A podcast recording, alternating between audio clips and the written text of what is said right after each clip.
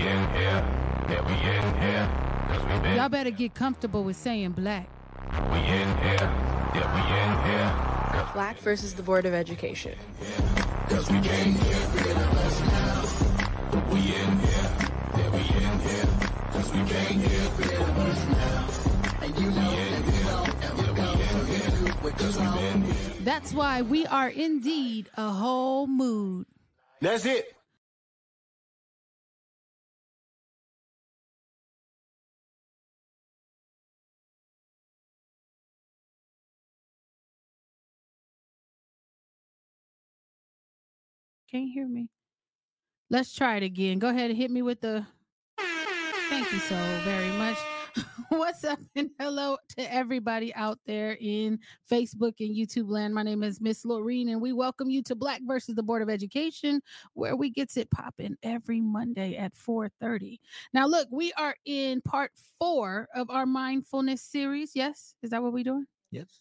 And today we're going to be talking about addicted, running from the come down. And I know it's going to be another spectacular one um, because we've we've been doing this now for four weeks, right? And we've covered a bunch of different topics. Um, and so this one, I'm sure, is going to enlighten folks out in Radio Land. Um, and before we get started, and I feel like I'm so low for some reason. Um, before we get started, uh, we're going to go around and we're just going to get some introductions. So let's start with Miss Anaya today. Uh, go ahead and introduce yourself. Let us know how you're feeling, what's going on in your life, uh, so we could just get caught up. Okay, hey everyone. My name is Anaya. I'm currently a freshman attending Howard University, and I'm good. Feel all right. Just all right. Anything exciting happened that we need to know about? Oh, um, I was able to go to a conference in Atlanta this weekend, so my weekend was Ooh. pretty good. All right, Atlanta conference. I feel it. I feel it.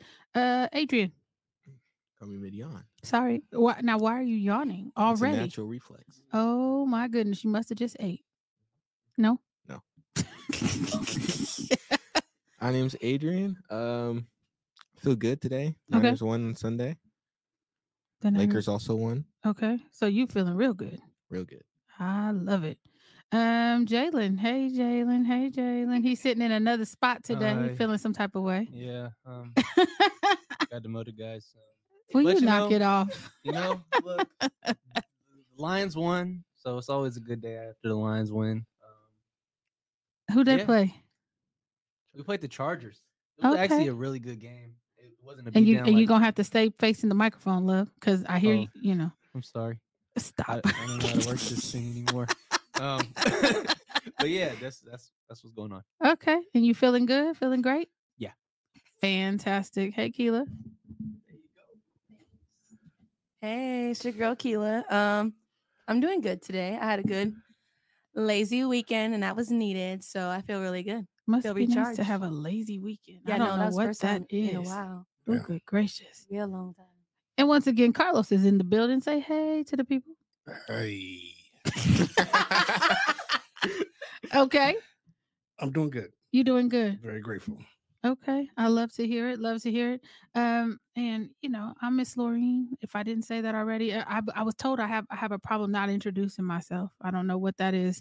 Um, I just probably think that we all family, I guess. I don't know.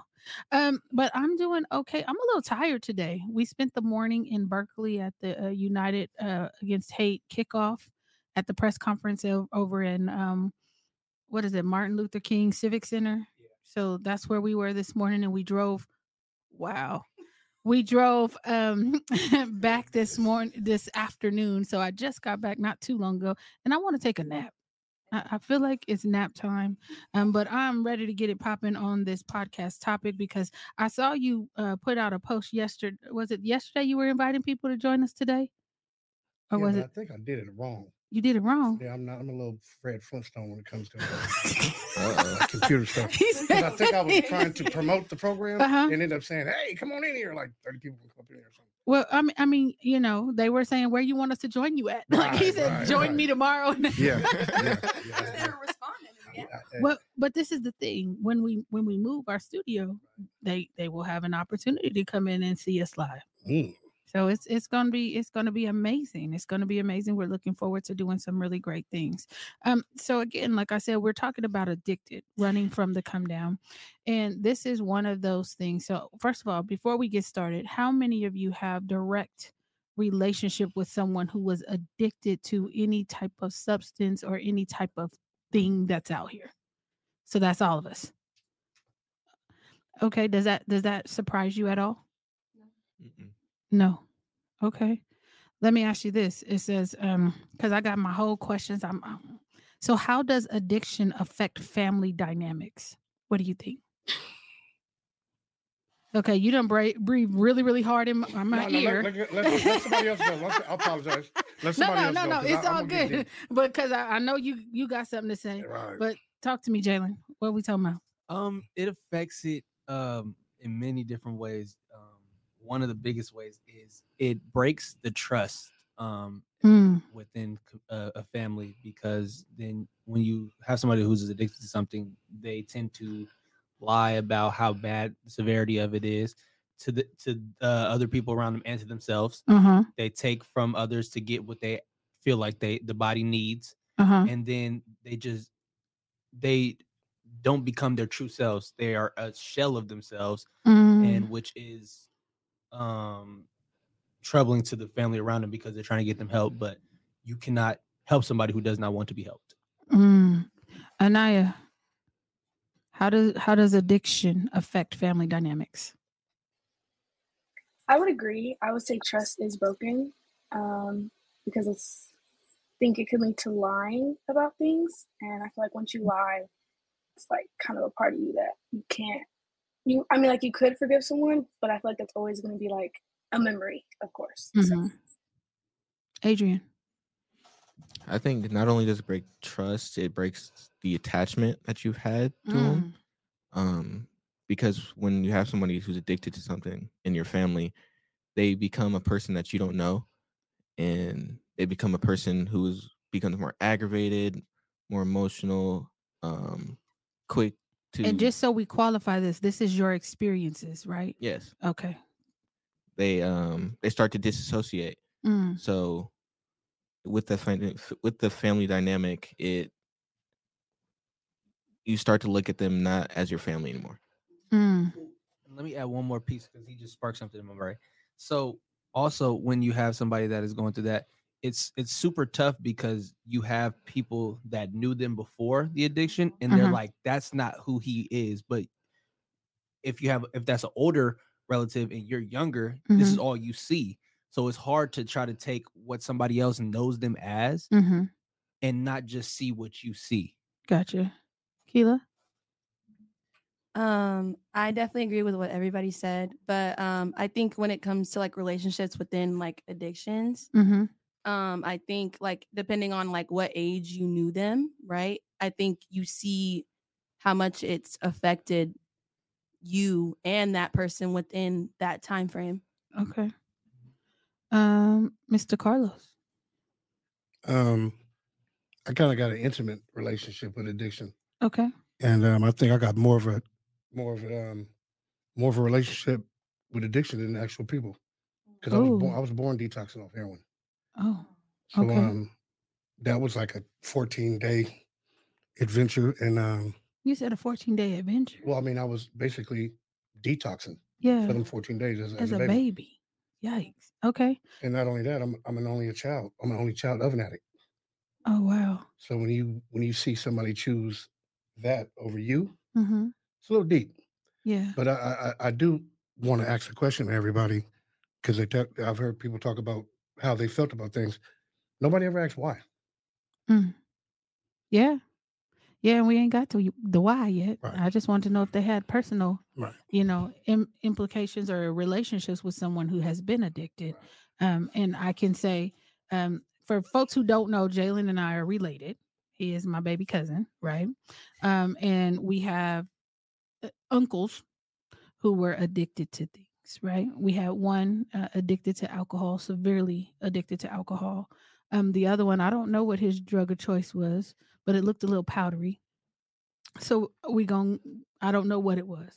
Um, but what most people don't know is I was married before this time. My first husband had a addiction to, I want to say it was meth. And I didn't know what that was. You know, I've never been around um, addicts before.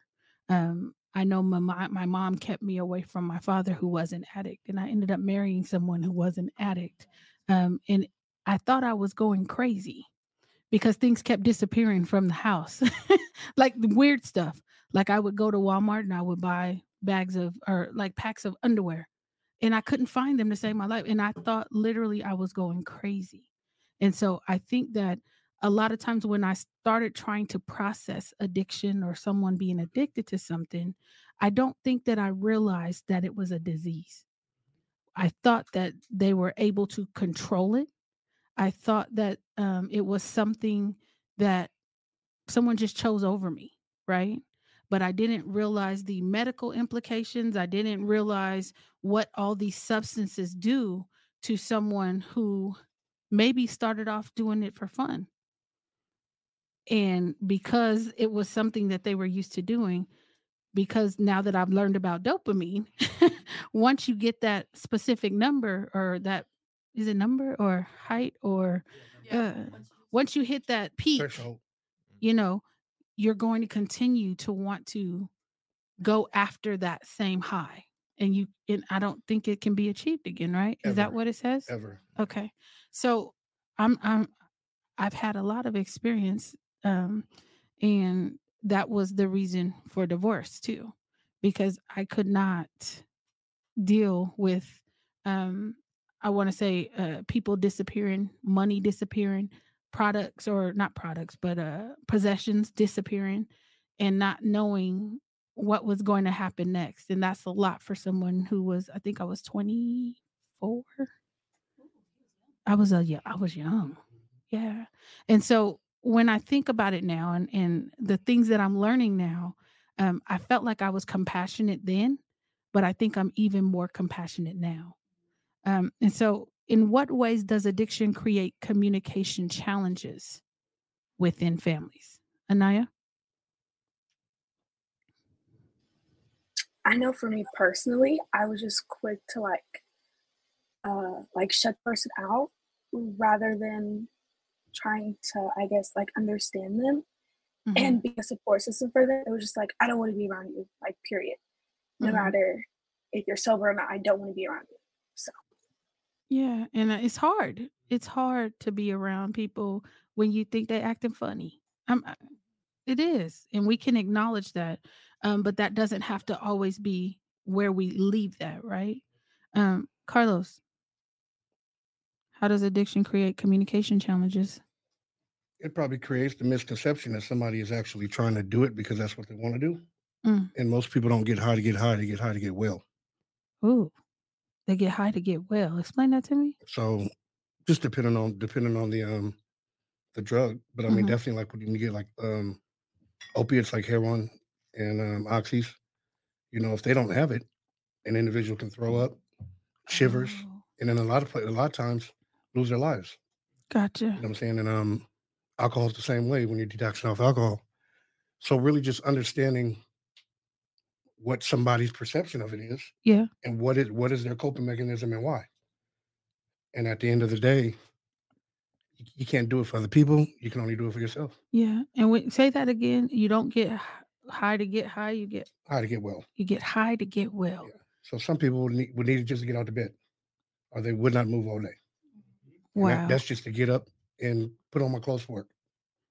Yeah, and you know, I want to take this opportunity to make sure that for those of you who may be watching on social media, if you have a question or you have anything that you're thinking about, any comments, please feel free to put them in the chat. I do see Miss Tawana checking in. She says, My dad was an alcoholic. My uncle, aunts, and several cousins were crack addicts. This is why I don't drink or mess with any recreational drugs or drugs of any kind. I've seen a lot. My God. And I think that's the same reason for me. I just don't touch it. I just won't. Uh, people laugh at me because they say, "Do you drink?" Oh, I'll go get a mudslide. They're like, "That's a dessert." Yeah, that's all I got. or I'll drink a wine cooler every once in a while. But from what I've seen, ain't no way. I can't do it. Um, I like to be super sober. Um, and we'll talk about that later. Um, but Keela, communication challenges. How does it challenge addiction? Um, I think it challenges it because, yeah, I feel like you don't want to be around that person. Like, say for instance, like I know someone that's like addicted to weed, right? So like, the fact that you have to wake and bake for you to even have a conversation with me is like wild Mm. to me. So it makes me not want to even be around you because once I know, like, you could tell that person would need it again because they're starting to have mood swings or like they're starting to act differently, and you could tell because they need their fix. Yeah. So it's like I don't want to be around somebody that for in order for you to even have a conversation with me or do any of that, you have to get your fix. Can I, can I ask a question? Yeah. So what if they took weed and pill form when they got up in the morning, like regular medication? Same thing. Why do you need that? I mean, it's for medicinal medicinal service. You know, people use it for medicinal. I guess, but I mean, just from my personal experience, that's not what it was. Right, right. So like, I don't know. I can't really speak on that because I I've never even thought about that. So Mm. Let me ask you this. What is the fine line between enabling and providing genuine support for someone with an addiction? What is the come on, Jalen? Uh, that's a tough question just because it, like you said it's a very very fine line um i think the toughest part about it is there's not a lot of people who think of addiction as a disease Mm. so when you don't think of addiction as a disease you think of it as this person is doing it because they want to do it it's Mhm. not they're doing it like you said to get well because after reading up on like the dopamine that you talked about where people are searching for this high and then they get that first time high they chase that first time high and there will be nothing that they can do to ever get that high back now they're just chasing the feel normal Mm. so i think the fine line of it is just trying to educate the people around them to Mhm. make sure that they know, hey, this is more so not because they want to do this. This is because they have to do this to feel normal. And you got to just try your best to to help and try to give the help that they you feel like they need at that time. Mhm. And if they don't if they don't want to take it, then it's not their time to take it yet Mm. because you can't make somebody that doesn't want to stop using a substance stop using a substance. They have to come to that realization that hey, this is really starting to be a detriment to my life. Mm. I just watched something earlier today. Um, a rapper, Dave East, he came onto a podcast and he was saying that he used to, he was addicted to lean. He's the truth too. Lean. He was addicted to uh, the That's that syrup. cough syrup. Yeah, and, cough syrup. He said that basically it would dry out his intestines and he would get the worst cramps. Oh, he would good just wake up and just get cramps. So he got off of it and he said he said that it was to the point where he was he felt like he was gonna die, Oh. but he got off of it and he was able to get off of it. But his one of his friends who he was who got him into sipping lean Mhm. never stopped and he just died this past Thanksgiving. Oh. So it's like you can't make somebody stop. They have to want to stop. Mm. Adrian, the fine line between enabling and providing genuine support. Um, I think kind of what Jalen and Carlos were saying, like the misconception that it's you're they're doing it because they want to do it instead of it being a disease. So with that misconception becomes lack of patience, Mm. and with enabling becomes it's either you have too much patience with them to where you're turning a blind eye to everything they do Mhm. past the addiction um or you don't have any patience at all to where you're not even tolerating them when they're eating like everything you're just sick of looking at them Mm. um so i think finding that balance of to where you recognize they need help Mhm. and even if they're not showing they want help they're showing it in other ways Mm. um, so yeah Carlos? Um, I think also like there's not enough tools out there for a lot of people to deal with that Mm. because there's a lot of people don't know how to address it. Yeah. You know, um, I've had my issues, like I said, dealing with my mom. I've had my own addiction issues, and um, I'm a father of a young person that has addiction issues and mental health issues. Okay. So as a dad, you raise somebody up to be a certain way, Mm-hmm. and um, if if people don't know, mental health really gets real thick for African American men between 17 and 24. hmm That's when the onset of a lot of things come.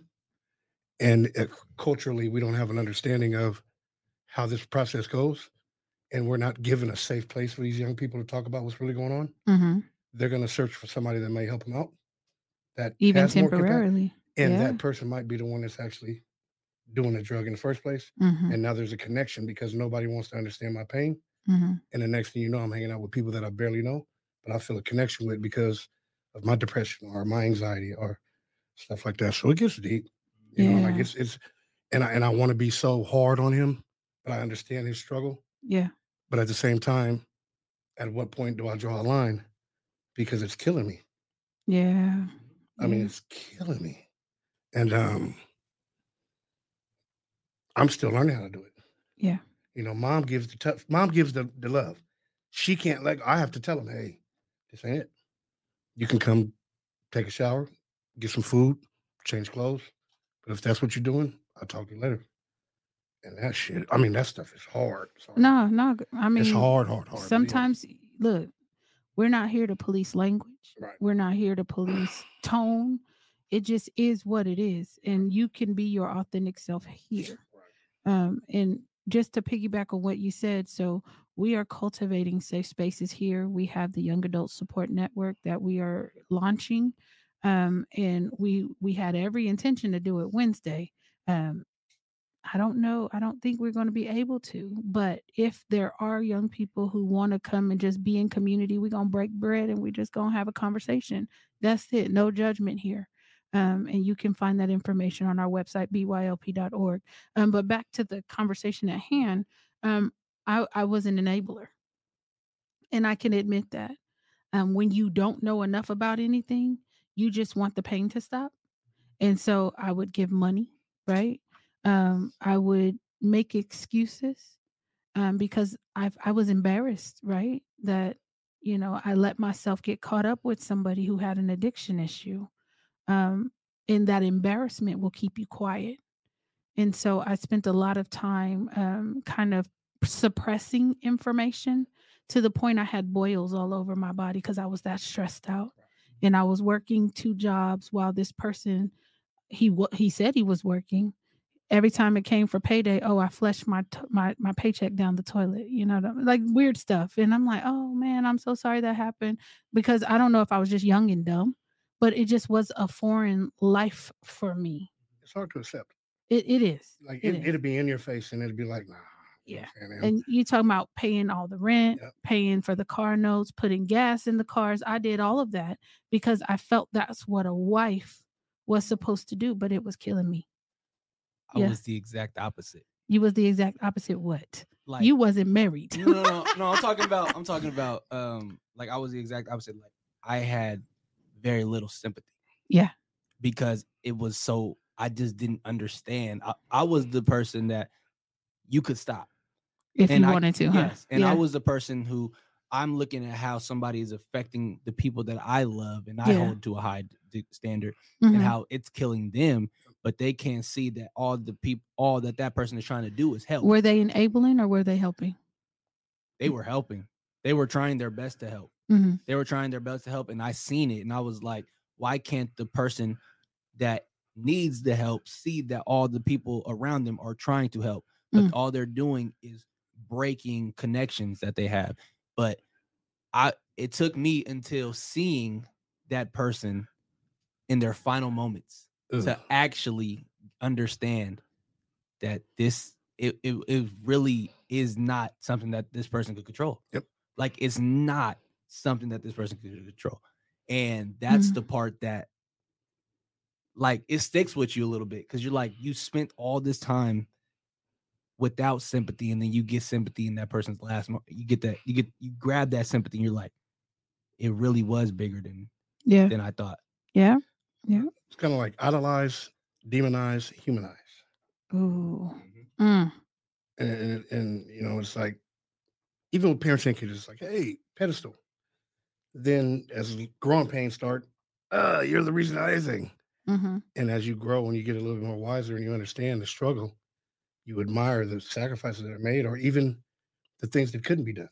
hmm Because um, and that's kind of like the full circle of relationships, but definitely. So, Anaya, um, how important is it having a strong support system for both the individual facing addiction and their family members? I would say very important um, because I think oftentimes maybe both parties can feel very alone Mm. and I guess like prone to give up. So I think having people that you trust to talk to, people that you know will just listen to you, give you advice, I think that's very important. Keela? Who needs more support, the the person addicted or the people trying to deal with the addiction? That's a good question. Yeah. Um, I don't really know off the top of my head. Well, you Um, could just tell me what you think. What do you think? Um, I say almost like the people around you, Mm-hmm. just because I feel like, like everyone was saying, like if they can't do it from themselves, like who are you to do that for them? Yeah. And then on top of that, it's like, okay, if I'm trying to get rid of this person in my life, I need support because whoever, however per- close that person is to you, it's probably hard, I'm assuming. Mhm. So I feel like you need a good support system outside of that because it's just like, okay, now who am I going to trust? Oh, now who am I going to lean on or who am I going to talk to? Yeah. Um, has anybody ever been to uh like a support group for people with addiction? Yeah. That's dope. Um, I remember going to Kaiser. First of all, I was pissed, right? Because he I, he had to take these classes and they kept charging me. Mm. and so I was pissed, right? Um, but I'm like, okay, I want him to get the help. Yeah. I wanted him to get the help, right? And so I would get off of work and I would go and attend these classes with him to ensure that he was actually going, right? And I would just remember sitting there and I had so much animosity because I'm like, he's not stopping, but I'm putting out all this money. I'm sitting here in these classes and I wasn't talking about it to anybody around me. And so I didn't have the support that I was giving out. Did you, and ever, did you ever hear about Nar-Anon? Al-Anon Nar-Anon? Yes. Okay. Yes, I have. Um, but again, I still didn't know what it was. Right, right. I, I I didn't know. I was I was um green.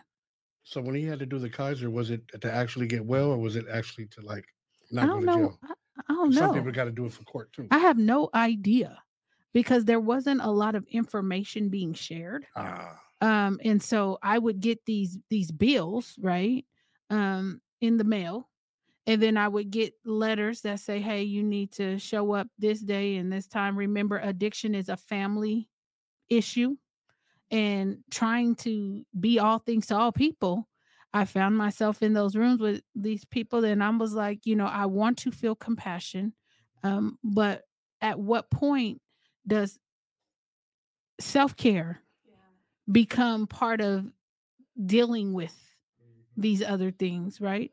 And this is like really the first time I've talked about it because I'm pretty sure my mom is in the other room, like, what? um, but seriously, like I can remember sitting in these these rooms and I'm like, the hell is wrong with you? You know, and and I remember we were in the living room one day and I don't know, I I, I probably popped him a, a couple times because I was just frustrated that particular day. And he went to step over this um I don't know what it was, but but there was like a frame, a picture frame that had broke. And he went to step over this crate that had these glass pieces and he sliced the back of his leg. And I remember I jumped up and I went and got this this towel and all this blood is everywhere. He's unfazed.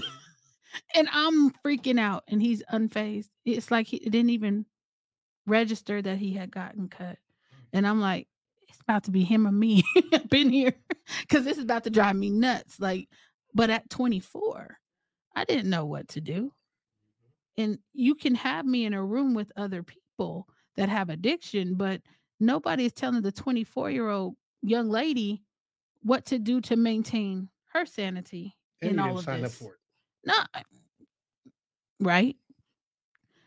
And again, because we don't have a really big grasp on what addiction is, you know, because he was 25, right? I didn't. I didn't know. And I knew it started as as uh recreational, right? This stuff that I don't know. Athletes when they have an injury, they start self-medicating and um start getting down on because they like Al Bundy reliving their glory days in high school, right? And then there were a series of other things that happened, including his his parent passing away. And so there was a, a kind of like a compiling of of different issues. But in hindsight, I took on those issues. Those were not my issues. And I didn't know how to um, put up boundaries, right? And so my next question goes to what role do boundaries play in supporting both the individual with addiction and the well being of the family members? Adrian, boundaries. Talk to me. Oh well, can you repeat that question for me? Sure. Uh, what role do boundaries play in supporting both the individual with the addiction and the well being of family members? I think boundaries play a big role because the family members need to set a boundary to where maybe they have a certain line that the person that's addicted won't cross Mhm. before they let go. Um, you know, because you can only tolerate so much, whether it's whether it's Sorry. um for their wellness or not, whether you know they're out of control of it. We're all human, and we have emotions, we have feelings, and sometimes it the weight gets too heavy for us to carry, and we Mhm. can't carry it no more. Um, Mhm. So I say I think setting that boundary for- boundary to where you know there's something you're not going to tolerate, and if they Mhm. go over that line, then for your mental health, you have to let them go. Anaya, boundaries. I actually feel like I don't have an answer to this question. And that's fine. yeah. I mean, because I don't expect y'all to know everything. I'm just trying to get your opinions. Keela, boundaries. Um, I think boundaries, like kind of like what you were saying, kind of like the self care thing. I feel like you kind of have to put yourself first at one point, especially in those situations, because what Adrian was saying too, there's just some stuff you can tolerate, and then some stuff where it's like, all right, that's too much. Mhm. I'm done with it. So I feel like, especially if you aren't going to have those kind of like there's a tolerance rate, I think self care is definitely needed if possible because self care in general, period, is very important, even in like mental health and all that. So I just feel like you need to have a certain boundary. And if not, you definitely need to have some type of self care, whether that's like journaling, documenting, like something. Mm-hmm. So, yeah. Jalen. Um, boundaries are are very important in that scenario, and don't what I kept thinking about over here was I would ask my my grandma the same thing. Mm. Why do you put up with so much? Mm. Like, what's the line? Because in my mind, he crossed Multiple. multiple lines A habitual line stepper. all the time. so I'm sitting there like, why am I getting so mad for you? Mm. And you're not even, it doesn't even look like it fazes you. Because he hears it all the time. And I just don't, I don't get it. Like, I don't Right. get it. And I, I would ask my grandma all the time, I'm like, what, like, what, you're always What is it gonna there. take, huh? Yeah, Yeah. always Yeah. there, always. And I was just like, goodness. Um, I feel like trauma bonding is Ooh, definitely yeah. a thing. Trauma bonding. and I know someone that is very close to me that is going through that right now. So I feel like what you were saying too, like there's a trauma bond there because obviously that person is very close to your grandma.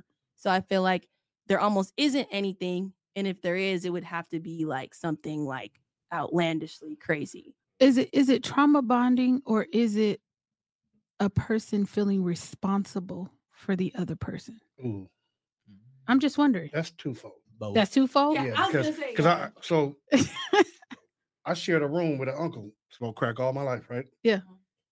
From the time I was like three to like 17, Mm-hmm. Put your mouth on the microphone. my Mhm. grandma would say, You're gonna get out on the first of the month. And that's what it is. 12 times 15. 12 times. So even I was like, okay. But if we hardly have the tools now in today's society, Yeah. think about the people that were grew up in the 30s and 40s and 50s. Mm-hmm. It was just stuff stuff that didn't really get talked about Mm, because drugs back then was all someone that was slept under the rug. Go mhm, out, do your thing, come home, pay the bills. As long as you handle your business, it was good. Right. But as a father, Mm-hmm. I'm like, damn, like we've done this, we've done this, we've done this. You know, We and- tried everything. right. Right. And, and the thing about it is like, what's so crazy about it is that you want your kids not to experience any things that you experience, but at the same time, you're not preparing them for what life really is. yeah. So, um, I do have times where I'm like, damn, what did I do wrong? And maybe you didn't do anything. And, that, and that's what I've That's all up- about free right, choice, right? So, We but all it's have- still that's still Yeah. your kid. you right. So, um, You right. you have to it, uh, well from my personal experience you have to have confidence in what you've instilled in that young person That's right. As as as as parents and um be there for support Mm-hmm. draw a fine line and let god do his work Yeah, and I was looking at some. Y'all can keep talking because I want to see if I actually did this. This copied this meme down. And then one thing I found out is that addiction is um, hereditary. Yeah. Yeah, and I didn't know that. Right. That's what that's something that changed in my outlook. And it's Yeah. addictive personalities yeah, Yeah. and it's like your mom, your your parents were addicted, so you have a higher chance of becoming addicted. indeed And then if you were addicted, your kids have a higher chance of becoming addicted. So that's that's also a key piece that I don't think is talked about much. It's like, yeah, you might be getting addicted, but if you have children, they are more likely to become addicted to something. Mm-hmm. And What is that called again? Uh, generational addiction. Uh, uh, there's a there's a word for it where the addiction is passed down through the generations. Um, and I just can't think of it right now, but I'm gonna find it. I'm gonna let y'all know. because you know you know the story the story the intervention tv shows I love that show. have you ever seen black folks on one Yeah, you have I have. wow Mhm. Yeah, and actually, there's a meme about him going around the the black family that was on there, and he was on there, and um, he was crying, and so there's this meme that goes on, and he did like this long, drawn out cry, and it's like, sorry, it's like this this thing that goes around. So yes, I've seen it. I've seen a couple. Mm. Um, however, um, I was gonna ask y'all about that show, uh, addiction ha- intervention is what it's called. Never You've it. never seen it? Oh, we got to watch an episode oh or man two. it's, it's yeah. It's dope. Um, but yeah what it does is it draws the boundaries and that's why i was thinking of it. So they have each family member write a letter to this person saying basically if you don't take the offer to go get help today these are the things that we're going to remove from you. These are these are the these this is how we are going to in, interact with you moving forward. It gets deep. Yeah yeah um but this this meme that i i copied the other day it says unconditional love does not mean unconditional tolerance. Unlearn that. And so as you were talking and you were talking about you know as a parent you know you have confidence in what you instilled in this young person and i think as parents there's a lot of things that our children may do um that we don't like. But it does not me loving you does not mean you can do whatever the hell you want to do and i still have to just go along with it. That's not what that means. Um i can love you from a distance. Um i can everybody has free choice right? So i can love you from over here but in order to come around here this these are my boundaries and that's okay because i had to learn that too. Before i got divorced before i gave them them divorce papers if you're going to do that i don't want you anywhere around here he started showing up to my job. So then i had to get a restraining order right? And so i had to keep escalating until he finally got it that this ain't it no more right? And so have you guys thought about um in terms of if the person that you know that was dealing with addiction if they started to make changes would that impact the way in which you saw them and not let's go jalen and then anaya One hundred percent because of the simple fact, like, oh, am I- am- are we talking what I know now or what I knew back then? uh let's talk about what you know now What I know now, I would know that that is a very, very it's a disease, and for you to overcome a disease and even try to make changes for you to yeah to even strive to make changes, I will give the utmost respect for because I know how hard it is now. Back then, I didn't know how hard it was, Mhm. so then I would just be like, well, that's what you were supposed to do. So Oh, you know, gotcha. like that's like because in my mind i'm still under the effect of you can change when you want to so now knowing what i know now about addiction it's like i have the, the utmost respect for for uh for people that are striving to make changes Mm-hmm. Carlos? Can you repeat that? Mm-mm. I think I asked something along the lines of if you saw the person addicted making changes, would that change the way in, or your perception of them? In regards to supporting, yeah. But I mean, since I've already known it for so long, how Mhm. the process goes, I would always have empathy to begin with Okay. because I'm always, it doesn't matter what the situation is, I'm always asking why. There's a story behind everything. Anaya? And I, I, I meant to go to Anaya next, but I kind of skipped the line. It's okay. Um, I would say yes. I also wanted to touch on what Jalen said about learning that it does run in your family. So I think learning that I had more empathy for the person because it's like in my mind, it's like you can control you can stop you want, but it's like in reality you can't. And learning like it's not your fault, um, partly, that made me just slow down and be like, oh, Okay. it's not all on you. Adrian? Um, I want to say yes, Mm-hmm. but What's stopping you from saying yes? just so uh person in my family that was addicted was my grandma and every time i see her seen her try to change it would be like okay for a couple weeks and then she's back to the old ways so i would say i admire her wanting to change and trying Mm-hmm. but it's hard for me to trust that when she does do that change she's actually trying to do it or it's it's gonna work or help or long or last long Mm-hmm. um so yeah so I haven't talked to her in five to six years now mm-hmm. um just because i don't believe that she's gonna change Mm. So is it that you don't believe or you don't really want to put yourself in position to get hurt again? uh, could be both Yeah. And I just want to acknowledge the comment um, in the chat. It said, I wouldn't wish addiction on my worst enemy. With any other disease, people have sympathy uh, for, not so with addiction. Um, why do you think people don't have as much sympathy for addiction? I want to say th- this is what first kind of in my mind. So I don't know if I'm really gonna agree if I say it out loud, but I think because almost like you kind of put yourself in that situation. Mm-hmm. And I'm not saying that like you know other diseases you didn't put yourself, but I feel like since you did almost kind of bring it to yourself, Mm-hmm. it's almost harder because you know everyone's like, oh, you could do it one time and then stop. But like I feel like for some people, obviously that one time was okay.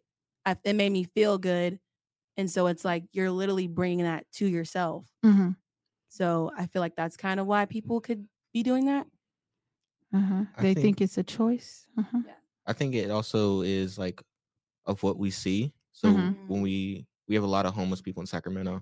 So what we see downtown is a bunch of people having outbursts, screaming, Mm-hmm. running around, and we laugh at it or we record it and post it. So it's like we're not taking it serious Mm. um, just because they're on the streets. and to add on that it's like now with even social media like you get to see people like the new drug that's the little zombie drug that's in florida you just see the Mhm. people that's stuck in the Xylazine, right? Yeah. Or uh, yeah, you see Tranq. that. Yeah, and you see Mhm. that, and it's it makes it even harder to sympathize with people like that because it's like because in everybody's mind, you're like, now why why would somebody do that? That's Mhm. what that's the first thing you see. You think of is why would somebody do that? So is that being judgmental? Mm-hmm. Yeah. You judge because the thing about it is when you don't have the problems that other people have, Mm-hmm. and you, you tend to you tend to judge. You like what? Because you, you you ask why Mm-hmm. in your head, but you don't ask them why. You Mm. make the assumptions in your head. You're Mhm. like, I know something. I know there's a reason for why you're doing that, but I'm not gonna ask you. But I'm gonna uh, think of some things in my mind of things that I've seen on TV, Right. things that I've seen and heard in music, Mhm. things that I've seen on social media. I'll think of all these different things, but I will not go to you and ask you why are you doing this.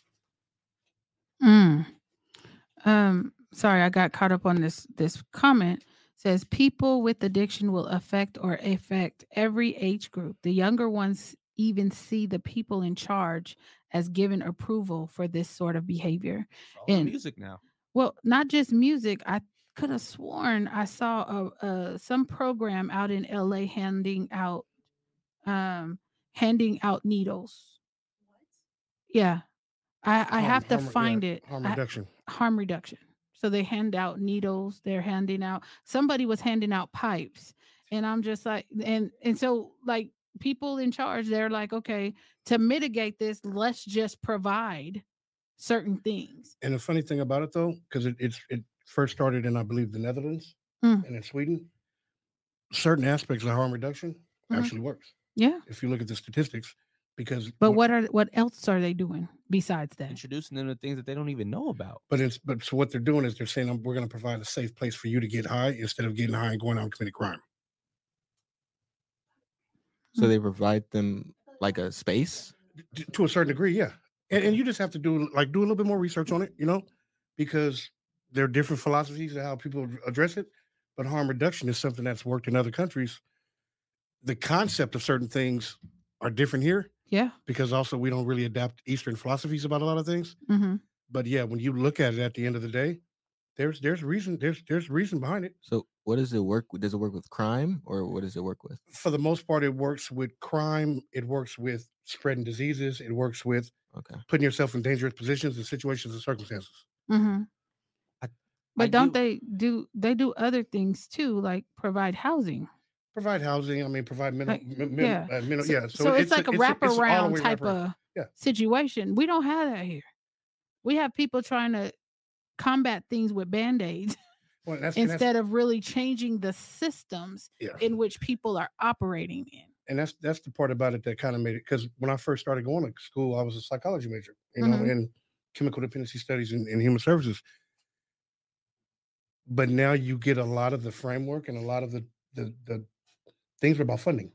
Mm. At the end of the day, it's about funding, and that's Yeah. what that's what that's what kind of got me off of that Uh-huh.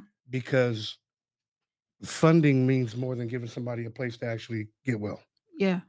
But they don't really look at it like that. They look at it as bed space. hmm Um, even with some of the committees that I've served on in the county, Yeah. it's about bed space, fiscal year, and what can we do to get funding for the next the next time that we need grants. Right. And I know Jalen's brain is turning. I see his eyebrows squinting. What you what you saying? The reason I think that sounds nice in theory, but like you said, I don't think it'll work because we don't have the same. We don't. Support. Yeah, we don't. Yeah. We don't think the same as those those countries. So we already in. We have a Our country is more so. We'll introduce you to the topic, Right. and then we'll get you hooked on the topic, and then you're. It's your job to find a solution to get off the topic. No, they, Mm. they have harm reduction in Sacramento, San Francisco, and everywhere else. I no, I get that Right. part, but I don't think it's not talked about because in other because See, in hold on, other hold on. it's not talked about, right? Mhm. Because, like you said, the band aid, right? Yeah.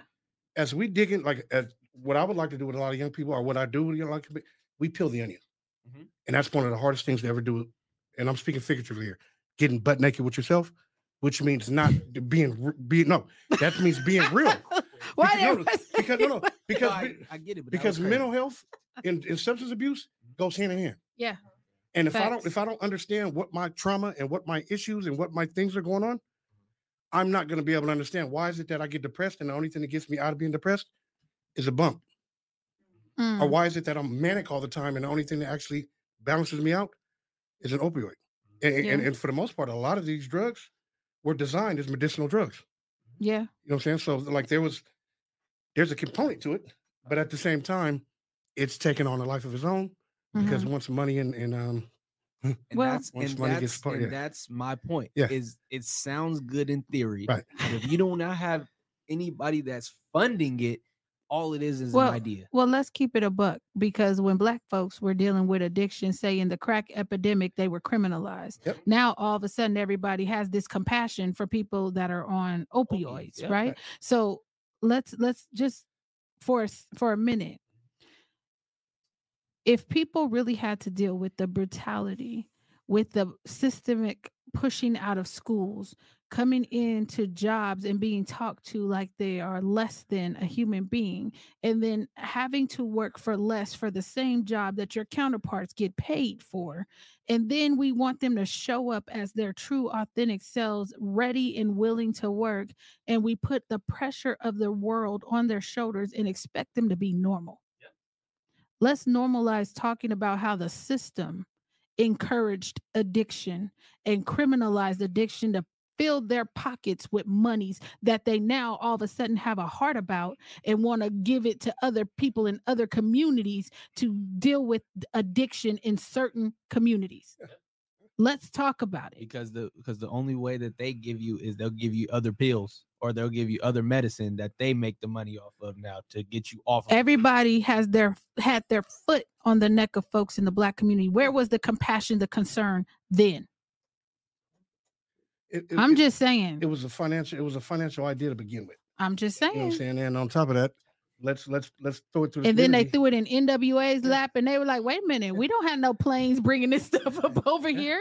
Yeah. Like, let's talk about what really happened because unless we talk about the real, we can't get to all this other stuff talking about understanding what's actually happening.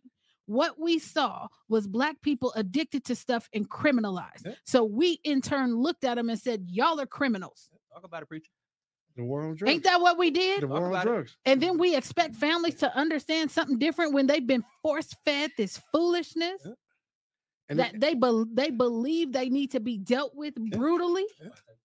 And the, the crazy part about it though was like with with LA and the Bay Area, you had all these factories and plants, right? Uh huh. To where most African Americans that came from back east and back south came for a good opportunity to work. That's right. All these neighborhoods had black families that owned homes. Mm-hmm. All within a span of like five to ten years, you take away about seven hundred thousand jobs Mm-hmm. and and and and take these factories and these plants and send them elsewhere. Mm-hmm. And then all of a sudden, all this dope comes around. Mm-hmm. And at the end of the day, like I've I've even talked to some OGs about it, and it's like when you give an individual an opportunity to feed his family, Mm-hmm. Be sufficient, whatever, he's cool. When you back him up against the wall, all kind of possibilities come across because you're used to being the man of your house. Now there's no, you know what I'm saying? So Yeah. yeah, to a certain degree, yeah. And and when we talking about because we didn't get to it, but the why Yep. things are happening the way that they are. Let's talk about how the system perpetuated a lot of these things, these stereotypes, the flooding our communities with Mhm. these illicit substances and then criminalizing the people in that community to make room for other people to move in. Let's keep it a buck. Mhm. We Broke up a lot of cannot continue to do it like that. Yep. When you are an American black working, you really do two jobs. How long they last under this pressure leads to some addictions. Absolutely. Absolutely because we cannot continue, like you said, to back people into a wall or add them to the pressure cooker. At some point, they're going to explode. And so, in in having this conversation, what I'm hoping is that with the information we're getting from the MBSAT, you know, uh, facilitation book, and understanding what we've seen in our lifetime when it comes to people with addictions, and then processing how the system kind of played their part and then looking at how our children are doing now how they're disproportionate dis, di- disproportionately disciplined throughout the nation Yep. um, they have police after them on their school campuses not all school campuses but for the most part police were put on school campuses to keep them safe from school shooters who don't look like people from my community let's keep it real normally Pipelines. mm-hmm. And so you put these police on the com- on on the campus, right? And they have a bias, and you continue to perpetuate this this stereotype of black young people that they are more prone to drugs, that they are more prone to violence, that they know more about sex, that they don't need to be uh seen as as individuals worthy of care compassion and concern it is a it's like a hamster wheel Yeah. um, continually happening. And so when we when we're talking about things like this, and I'm so glad the conversation took this turn, um, is it important for you all to know the why in order to show compassion? Anaya? I say yes. So you need to know the why. Not that I need to, but I feel like that plays a part in showing compassion. It can play a part. Mm-hmm. I think for me, I'm gonna start showing compassion regardless, just because of what I know now. Uh-huh. But once I know the why, it's an added layer, and then I can try to do what I can to to address that why the best that I can with the resources that I know. Gotcha. Adrian, does it matter the why? I think uh, for me, kind of like Jalen said, I'm gonna start showing compassion no matter what. But in the past, the why did matter because knowing where someone came from, it changes your perspective on things. Mm-hmm. Um, so once you learn that fact, you start to look back on it, you're like, dang, I feel bad for judging them that harshly and um, looking at them a certain way when you don't know their whole story. Mm-hmm. And so I'm gonna challenge you today. I'm gonna challenge you. Find out grandma's why. Find out grandma's why. Or even the person on the street that you see. Well, I want him to start with grandma because he hasn't Okay. talked to her in six years. Ooh. And is that mama's daddy's? Who, who's mama? Dad's mom. Dad's mom. Okay. Find out her why. Just just try to understand just a little bit. You know what I mean? Because I think that once you get that answer, you will be able to find compassion to deal with her a little bit better. Right? Mhm. You can't find out the why because he's he passed. So um I, I'm just man. Keela, is the why important? Is the why important? I I think it is, but I hate to be that person, but because I feel like if it's like your family, Mm-hmm. I feel like I definitely need to know the why Mm-hmm. because I almost kind of can't give you compassion. Mm. But if it's someone else, I feel like I could. Mm. But it's because I feel like I don't know you. I can't judge you. I haven't known you. So you could judge your family? I mean, so I was Is it, like, is, is it That's 'cause what I heard. Because Tupac family, God can judge me. family affects you and strangers Yeah. don't. Uh, yeah, because at the end of the day, like, not not to say that a person doesn't mean anything to me, but like, I don't know you for real, so It's not as much of an impact. yeah, it's not Yeah. as much of an Okay. impact on me personally. That's why I can give compassion. That's why I feel compassion. But Hmm. when it comes to your family, especially if someone like close to you, it's like I kind of need to know the why. Mm. Carlos, is the why important? It's everything. It's everything. Um, I remember when my kids were little, Mm-hmm. and they'll attest this to this day. You know, people get they ask for money on the, on the side of the road, and um, I would pull over and have them go talk to the person. If you go get the money, can you just tell me your story? Mm. You know, and um, you'd be surprised how many people would look at you like, "What do you mean my story?" Because Yeah. nobody ever asked them their story. Right. But I mean, give them some change and say, "Hey, can you tell me your story?" They're not gonna go all the way into it, but they will probably start tearing up on you. Yeah. Yeah. I have a question. Has anybody asked the why and how did they feel after? Asked who the why. Any anybody that you know that, that suffered from an addiction? Oh, So- okay. So you're talking to, to everybody on this panel. yeah. Okay. Um, I always tell y'all my most favorite experience was when I went to San Quentin. Um, I don't know what I was expecting. Um, sitting in with a bunch of juvenile lifers. Um, all I know is they said they don't negotiate with terrorists. So if they take me hostage, I'm on my own basically. And so, you know, that does something to your mind when you're going into an environment where you're not familiar with who may be in the room. Um, but once I asked why, um, I was not prepared for the answers nor the emotions that Mm. came with the answers. So much so, I probably spent the first 25 minutes in tears with them um, because I think that we do a really horrible job building relationships with one another. And you can only um, truly connect with somebody if you've asked them about themselves. Um, that's why a lot of times y'all see me moving through this community. I know a lot of people. They probably respond to me differently because they know me, get to know them, right? And so I just think that you'll be surprised at what you learn when you take the time to slow down and just have a conversation. Yeah. Look, we we're almost out of time. Um, great conversation. Next week we are delving into week five. Um, there's a there's a few comments. Uh, y'all want to get to the comments? You want? Um, I've asked the why several times. Come on, Anaya, what you saying? Anaya. Um, just personally, this one that's up right now. If you know, like, basically your family or whatever, who's ever affected you from addiction, um, I would know me personally. Like, I don't, even though I'm in college and I am underage, so I know, yeah, don't drink alcohol if you're underage. But personally, for me, when people are like, "Oh, you don't drink," or you know, you know, sorry guys. what are you? I just tell them, I'm like, I'm so. Oh, I'm so mad I don't got no headphones. I ain't hear you chatting the whole time. I don't know what you uh, Go on, go on, go on. okay, basically, like I feel like for me, because I've seen what the substance can has done to people around me, Uh-huh. I'm less likely to do that. So like, yeah, in college, you go to parties, there's alcohol. I'm like, I'm not drinking because I'm like, I just I just like the taste.